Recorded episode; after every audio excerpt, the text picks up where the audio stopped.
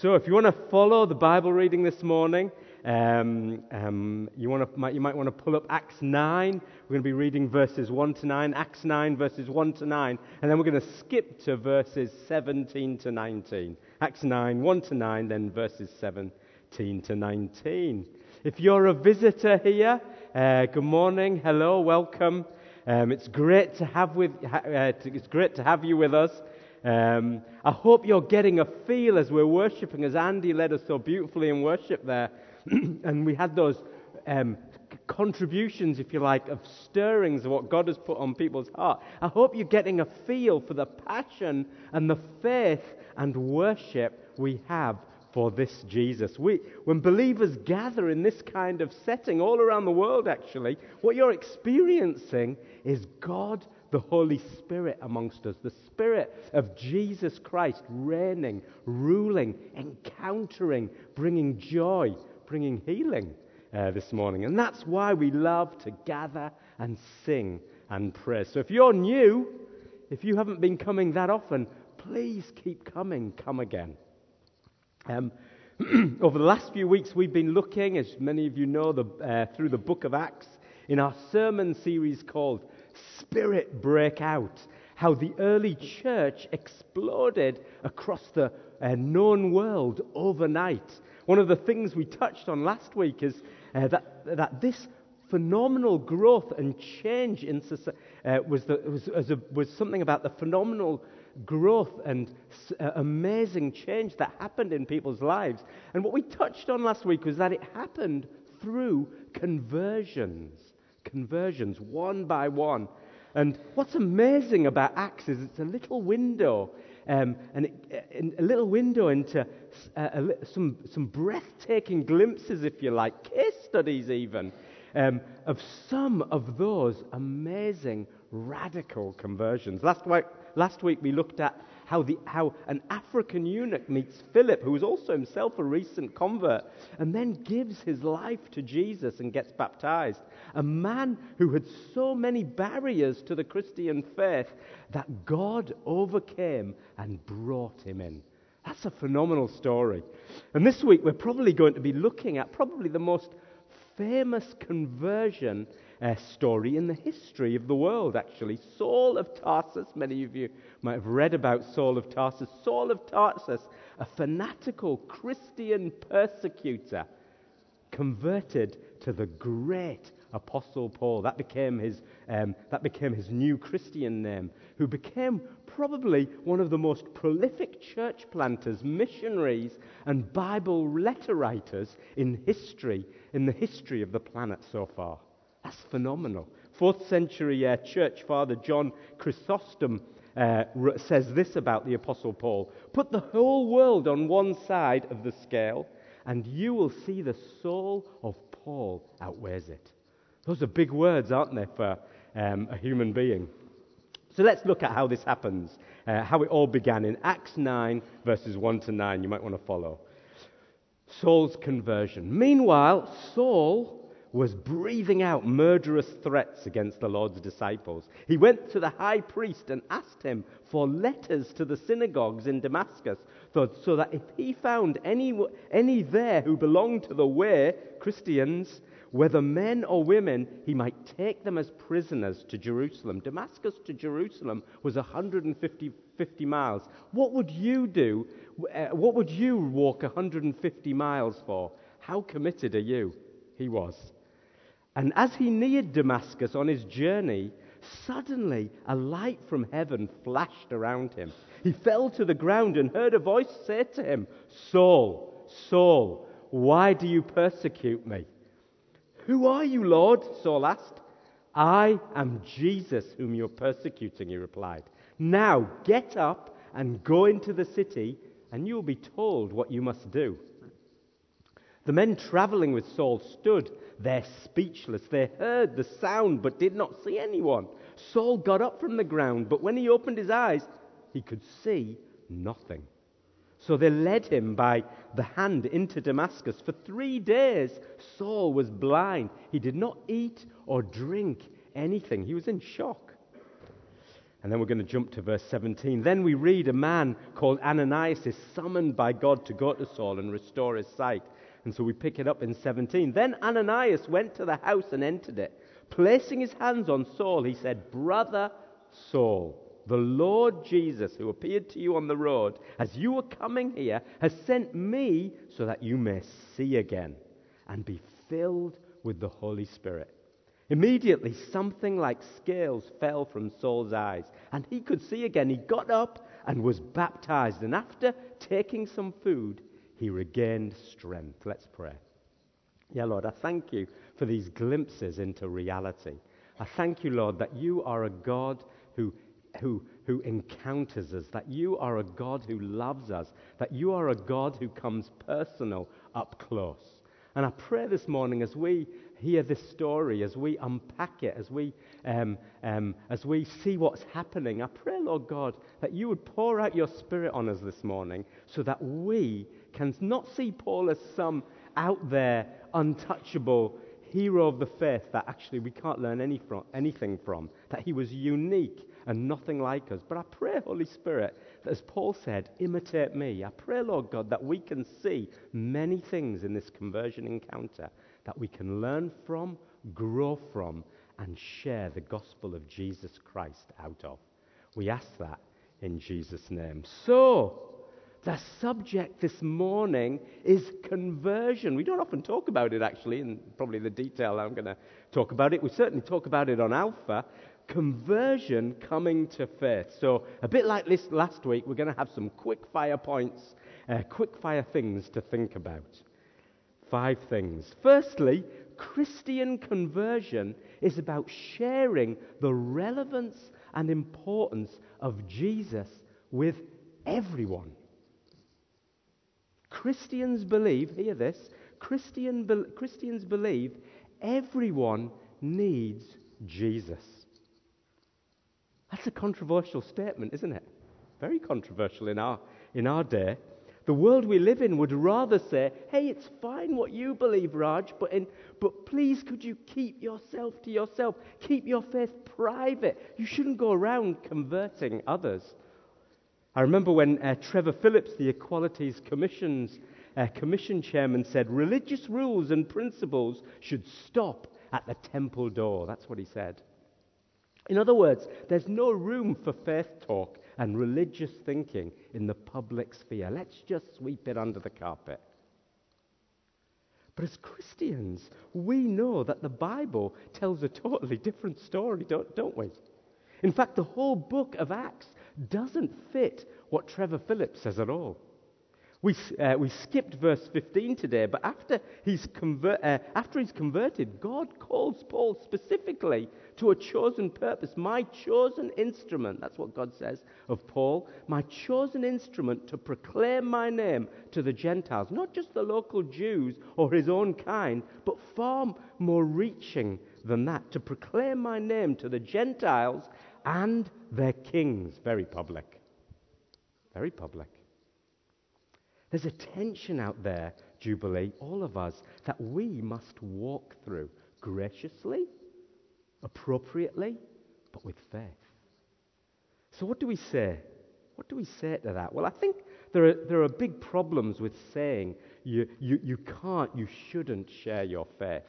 Um, I'm going to give you two very briefly. Firstly, when you say it's okay to believe in Jesus, just don't try and convert everybody, what you're really saying is because I don't believe what you do, you don't have the right to tell others. Now, you might not say that directly because that sounds a little bit narrow minded, but if you really think about it, that's what you're saying. Because in reality, the gospel, the joy news of Jesus, uh, as we unpacked last week with the African eunuch's conversion, is as big as I'm. If, if it's as big as I made out last week, then the only, only rational response would be to go out declaring it to everyone, wouldn't it? Terry Virgo, uh, who fathered and founded the movement of global churches that we belong to, um, uh, who was meant to be here this morning. Oh, last week. Sorry. But unfortunately became poorly, so hopefully he's coming back soon. He's not seriously ill as far as I'm aware. Terry Virgo writes The whole church has been lied to and it is the church's responsibility to bring truth to it. In fact, to not take this joy bringing, life releasing, nation healing news out to every tribe and tongue would be the ultimate in wickedness if you really think about it. Look, when you say you can, when, when you say you can believe in Jesus but keep it to yourself, you're saying essentially don't believe in Jesus. That's a problem. Secondly, when you say, yeah, you can believe in Jesus, but don't bring it into the public sphere. Um, um, what you're really saying is that my understanding of the world is far more superior to yours, so keep yours to yourself. That's arrogant. What gives you the right to say that? Uh, a previous Archbishop of York and uh, then Canterbury, William Temple, famously said, Church is the only community in the world that exists primarily for its non members. Jesus told us early on in Acts, you will, not you might, maybe. See how it goes. You will receive power when the Holy Spirit comes on you, and you will be my witnesses in Jerusalem, in all of Judea, in Samaria, and to the rest of the world. That's what he says. Why? Because Jesus loves the world. Sharing the good news of Jesus is probably one of the greatest privileges we have as Christians, serving the people and places that God puts us in. Secondly, Christian conversion doesn't count anyone out. Another thought might be well, religious belief is for those who aren't doing so great. Maybe the weak ones, maybe the bad ones, the really bad ones. A bit like a plaster. Uh, we, can, we can see why they might need the, that, why they might need faith, why they might need religion. It's fine for them, but not for me. I'm okay. I'm doing all right. I'm a nice guy. I give to children in need every year. Listen, do you know who Saul of Tarsus was? He was a devout Jew. He was one of the Jewish religious elite top of the pops holy man by Jewish standards. He was a Pharisee. He came from a family of Pharisees. He was a Hebrew of Hebrews, the real deal, from, eh, from the ancient Jewish tribe of Benjamin. This guy was bright. He was brilliant, educated at the feet of Gamaliel, one of the leading authorities in the supreme Jewish council. He was recognized, very unusually, this to happen by Rome as an honorary Roman citizen, even though he was a Jewish man. Um, even though he was a native Jewish man, very rarely granted to outsiders.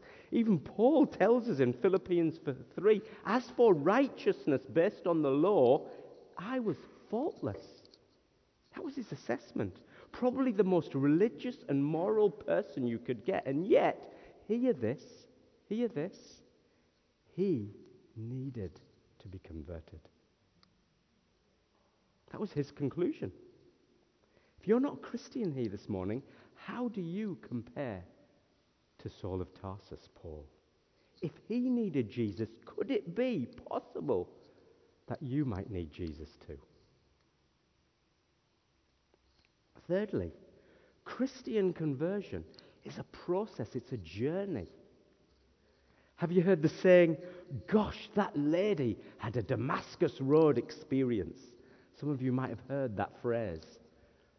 It means a sudden, eye opening, in a flash turnaround. It means a sudden, dramatic reversal from an enemy to an advocate. And the phrase actually comes from this story that we've just read this morning. But you know what? Really, it's a bit of a misinterpretation. In some sense, this Damascus Road experience was not a Damascus Road conversion. Wasn't. It's not Luke was trying to get. In fact, Luke, the writer of Acts, wants to debunk that myth so that we can all see uh, in this breathtaking conversion a model, an example for ourselves.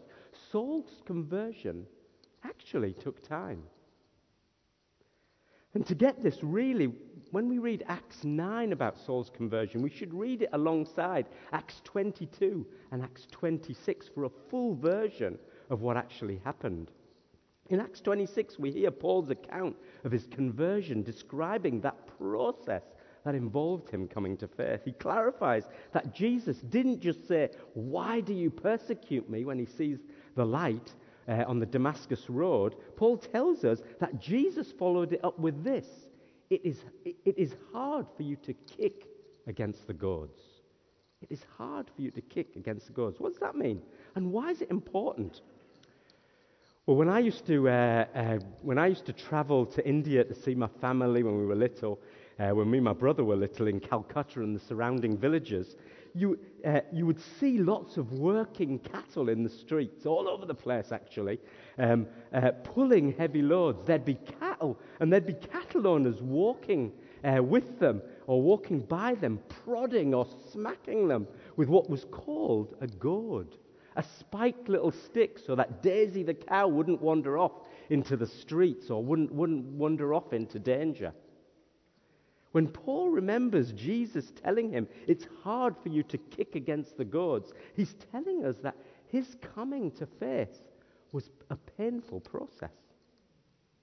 Saul's stubbornness was persistently pricked and smacked by the beauty and character and lifestyle and miracles that he had seen in the Jerusalem church as he, uh, as he kind of stood and watched from afar. He was smacked and poked by grappling with the Old Testament scriptures, which he loved so dearly, declaring and prophesying this coming Messiah, Jesus. Even after his Damascus Road blinding vision, it took him three full days to really process and think through all that had happened before, before taking that leap of faith. In fact, Ananias says to Paul, What are you waiting for? He was waiting. This turnaround jubilee took time and thought and goading. It wasn't a flash in the pan decision at all. Before I came to Jubilee, I thought church was a place where people went specifically not to have fun, to deliberately get bored. You see, I was brought up in a Hindu family. We lived in Brambles Farm, Middlesbrough. I was part of a close knit Indian uh, community having festive, religious Hindu parties um, all the time. Me and, my, me and the people I hung out with, we really knew how to have fun in a religious setting. Not like some of the churches I, travel, I visited. I didn't have a clue what was going on in terms of God when we were, and Hinduism and the rituals we were performing. Um, um, or, or, what we were praying to or what we were worshipping, that matter, if I'm honest. But we had a good time. Um, lots of food, good food, hot food, Indian food. But as I got older, I started to become more attracted and interested in the whys and wherefores of Hinduism itself. What was it all about? God was goading me. I started reading the mythology and all the writings of the famous holy men of Hinduism. It seemed, all, it seemed okay at the time, good teaching about morals and stuff. Don't kill each other, live in peace with one another, don't tell lies, don't nick your next door neighbor's car, that kind of stuff. But good stuff, really good stuff. There were also gripping stories to read of gods with more than two arms and an elephant riding into battle on a rat. You think Lord of the Rings uh, was good. You should have heard the stories that my mum told me at bedtime. I couldn't get to sleep. But the more and more I got into it, I realized the fun couldn't last. It became clear that as I was growing up, believe me, I'm growing, I was growing up, as I was searching for meaning in all of this, beyond the colorful myths, beyond the extravagant stories, I couldn't find what I was looking for. I couldn't find, if I'm honest, God in it all. Over the following years, I went to college and then to university down in London and Manchester. I found a new freedom away from my Indian parents. And, uh, and, all, and, and, and, and in all that distraction, spiritual things became a bit of a blur.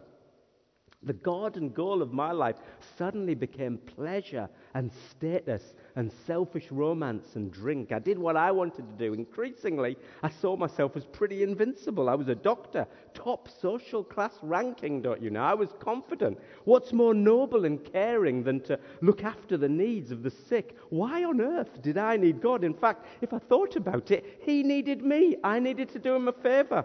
Look at the mess of the world. He needed help. I could give him it. I decided God was for weak minded people, like people who come to church. You lot. As you're probably getting, my pride and arrogance was getting way, way ahead of me. When I look back and re- uh, I realized that I was a young man actually running out of control, fast, fast, fast up a hill, not realizing the cliff ahead of me. I was, a, I was about to fall. Listen, life always has its cliffs. Suddenly, in the haze of a few months, my mum was diagnosed with breast cancer at the age of 50 and died within a few weeks. Also, around the same time, Robin, my brother, one, one day decided to gas himself uh, in his car, only 28 years old. Um, suicide um, note in the glove box. I'd lost everything I loved. Subsequently, depression kicked in. In a downward spiraling of um, lifestyle of drugs, alcohol, and me satisfying relationships, out of control, a slave to bad choices, totally addicted, in a mess. That's what was going on. All the security and value and worth that I'd hung on to, hung my very life on, suddenly became all meaningless. Yet, in the midst of all that turmoil, quite surprisingly, really, I was shocked. God turned up. Why on earth would he do that for a big headed fool like me? A doctor friend called Liz invited me to an alpha course. I said, Yeah, right. Didn't really know what I was going to. But I did hear there was food and cake. So I said, Yep, I'm in. You know what? I loved it. I loved the buzz, the friendships, the eating together, the talks. Things started to make sense. My mind was suddenly open to the realities of my own life. There was time to stop and think and breathe. What was happiness, love, purpose, satisfaction really all about? All about? Where did God fit into all of this? A bit like on Life Plus, last week was brilliant. You could hear, you could see people engaging and encountering God actually. And then one morning, after a few weeks of Alpha, I remember sitting in the middle of St. Michael the Belfrey, the baby church next to the massive um, uh, Minster in York, and what I used to call the early morning dinosaur service, because everybody was over the age of 100. That morning, with tears rolling down my eyes, God intervened. God showed me his love. God gave me a glimpse of real happiness, purpose, satisfaction. God revealed to me Jesus' holiness, that he was a perfect, uh, that he was a just and perfect God. And next to him, I wasn't. That was the diagnosis I painfully needed to hear for so many years. I needed a savior. He needed to sort this ragtag life out for me. He needed to show me the way. I couldn't get out of this mess on my own. I needed desperately what I'd lost perfect love, God's love. That morning, I took the biggest step of faith ever. I decided to put my life in His hands. Jesus showed me His love and His forgiveness for all the terrible things I had done. He showed me mercy when I felt ashamed. He showed me, uh, He took my place on the cross as I walked free. He gave me the motivation, joy, and power to change. He put me in a family again, the church. That wasn't boring at all. It was vibrant. It was fun. He gave me purpose in life. I saw things make, I, I, I saw things in the world that with His help I could make a difference. I discovered the greatest gift to pass on to my kids and friends Him. I'd, I'd surprisingly discovered not a set of rules or a path or a way to happiness, but a person, a real person who changed my life. My happiness and joy was found in him. Jesus took me on a long journey of discovery and exploration and even pain and goading, and through it all, opened my eyes. Jubilee Christian conversion is always a process. Four, Christian conversion requires thinking made personal. Coming to Jesus doesn't require us to take our brains out. Obvious. Not quite, actually, quite the opposite. Grappling with the gospel requires real understanding and reflection and questioning. When you look at the scriptures, it becomes clear that Paul didn't really launch into his ministry onto the world stage until more than a decade after his conversion. Ten years. He made a point of giving himself faithfully to the foundational principles of the Christian life. He got baptized in water. He was filled with the Holy Spirit. He joined a group of Christians. He turned away from his former life of sin. In that time, years and years, he spent in Bible study and prayer and seeking God's will for his life praying for the sick, reaching out, evangelizing, sharing his faith. Over this time, bit by bit, uh, he was gathering the insights and the understanding uh, that which would ultimately make him so effective as a missionary to the Gentiles. Believe God wants us to copy Paul as Paul copied Christ? There's no shortcuts. What does your Christian walk look like day to day? This is why we run Alpha and Life Plus bit by bit. We're setting an environment over 20 weeks or so for people to discover and explore and adventure with God the whole truth and reality of Jesus' message of salvation and hope. This Paul writes in Colossians 2 2 My goal is that they may be encouraged in heart and united in love, so, they, so that they may have the full riches of complete understanding in order that they know, may know the mystery of God, namely Christ, in whom is hidden all treasures of wisdom and knowledge.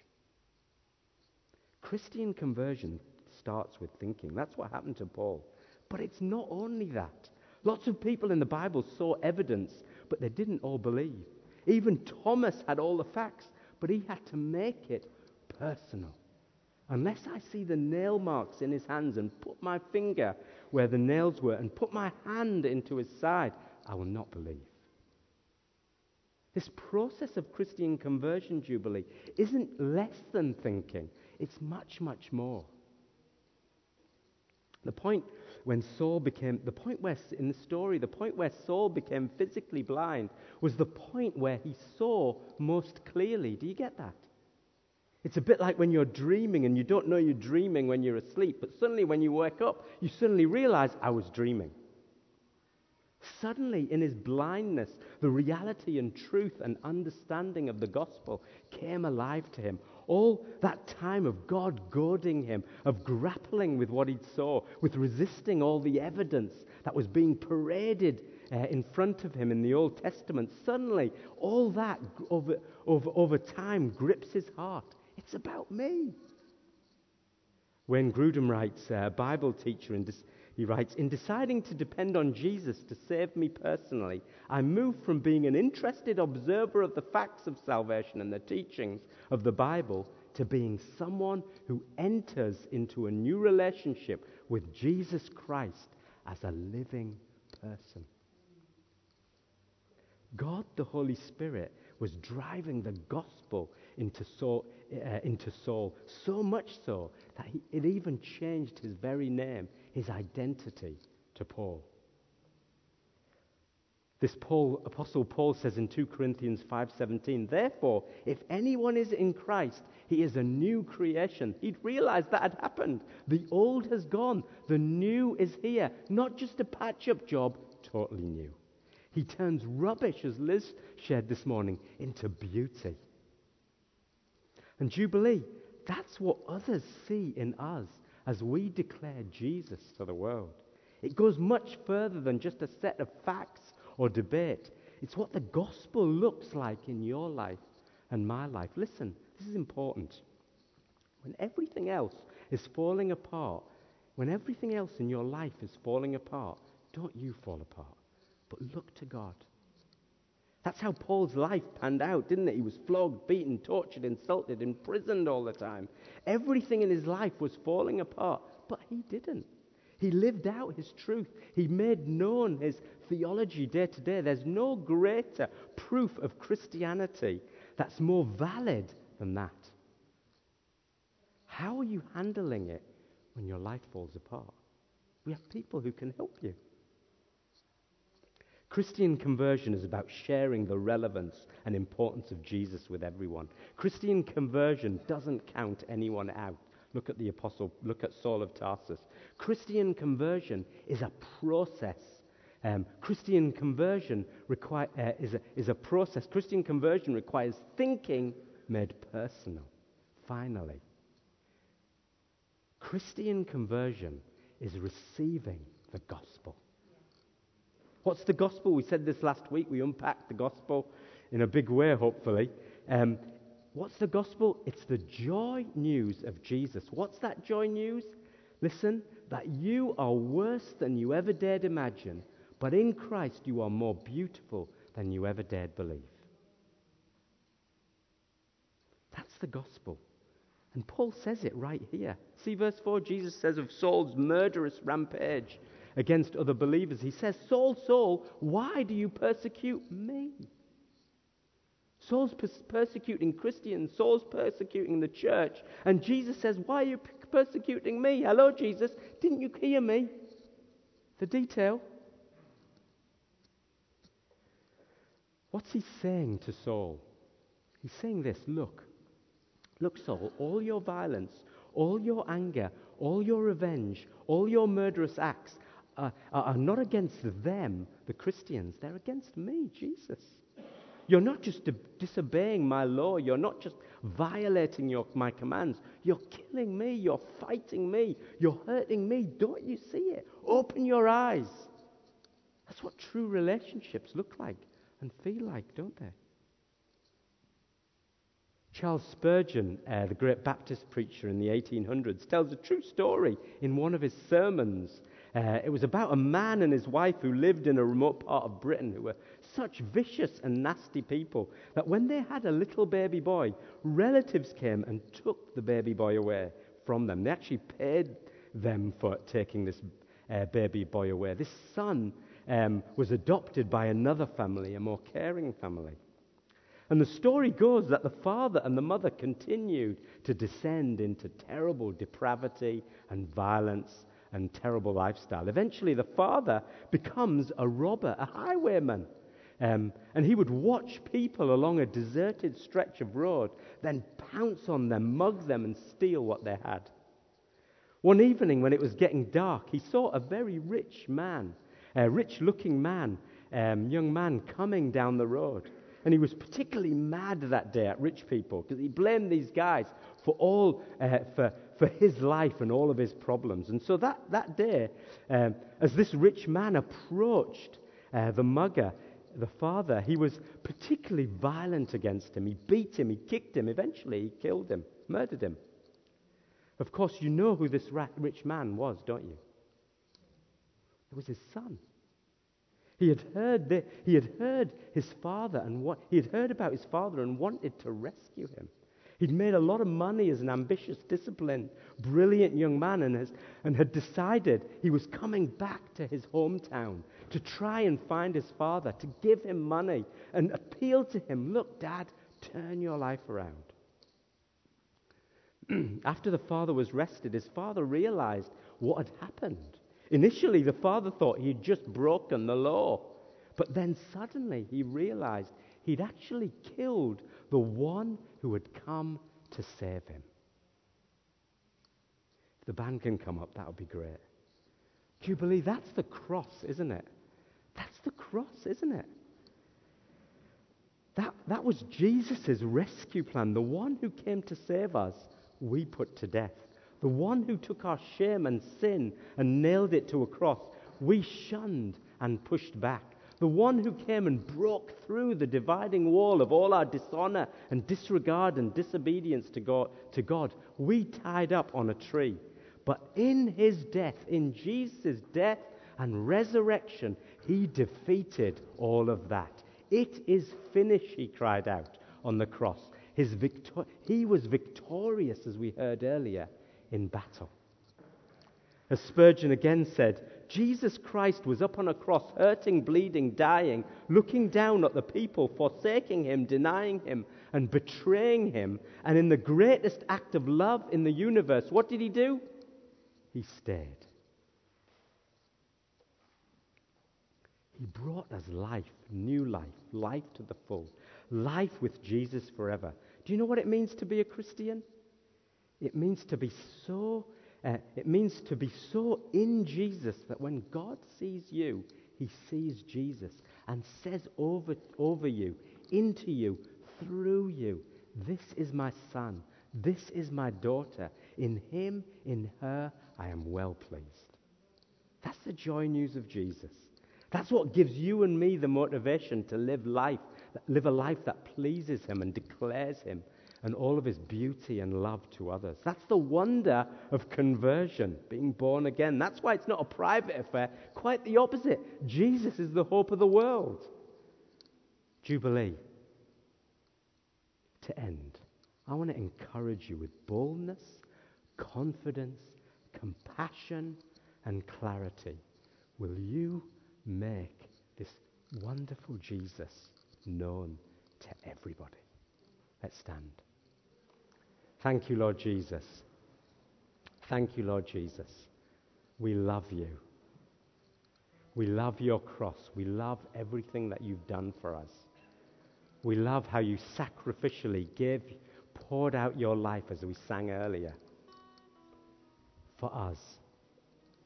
But the ground began to shake. The tomb couldn't hold you. You rose again. You rose again to new life. You are the first fruits that all the hope of eternity, foreverness that we have in you. And I pray this morning, I believe there are people here this morning who don't know Jesus. There are people here this morning, like the Apostle Paul, who have been going to church for years. But suddenly, he was converted. I believe there are people here this morning who are hurting, healing who are searching, exploring. And this might be the first encounter you've had with a living God, not just in what I've said, but in what has been brought over the morning the Bible readings that you've heard, the songs you've sang. And I just feel this morning is a morning for you to respond to Jesus. So before we sing this next song, I just want to ask everybody to bow their heads, if that's okay, because we don't want to embarrass anybody if they want to give their life to Jesus this morning. You can give your life to Jesus this morning. And there's three things about that. One, you say sorry. Coming to Jesus requires an, a humbling, a going blind, if you like, physically, a humbling that allows you to say, Sorry, Lord. I'm sorry for all my disobedience, years of disregard, years of dishonoring you. Years of saying, stuff you. Years, of not putting you in your rightful place as king in my life. Lord, I'm sorry for this. I'm sorry for that. That's what becoming a Christian is about. Coming to Jesus with all your sin. But if you ask him, the next word is forgiveness. He comes with forgiveness. He comes with amazing grace. He comes with amazing clarity. He brings your, he turns your life around. He says, You are forgiven. Forgiven. Only God can do that. If that's you this morning, your response, the third thing, is thank you. It's praise, it's celebration, it's thanking this amazing God who took your sin on the cross so that you could walk free. I'm just going to give you a few minutes now to say those things. Sorry, Lord. Forgive me. And thank you.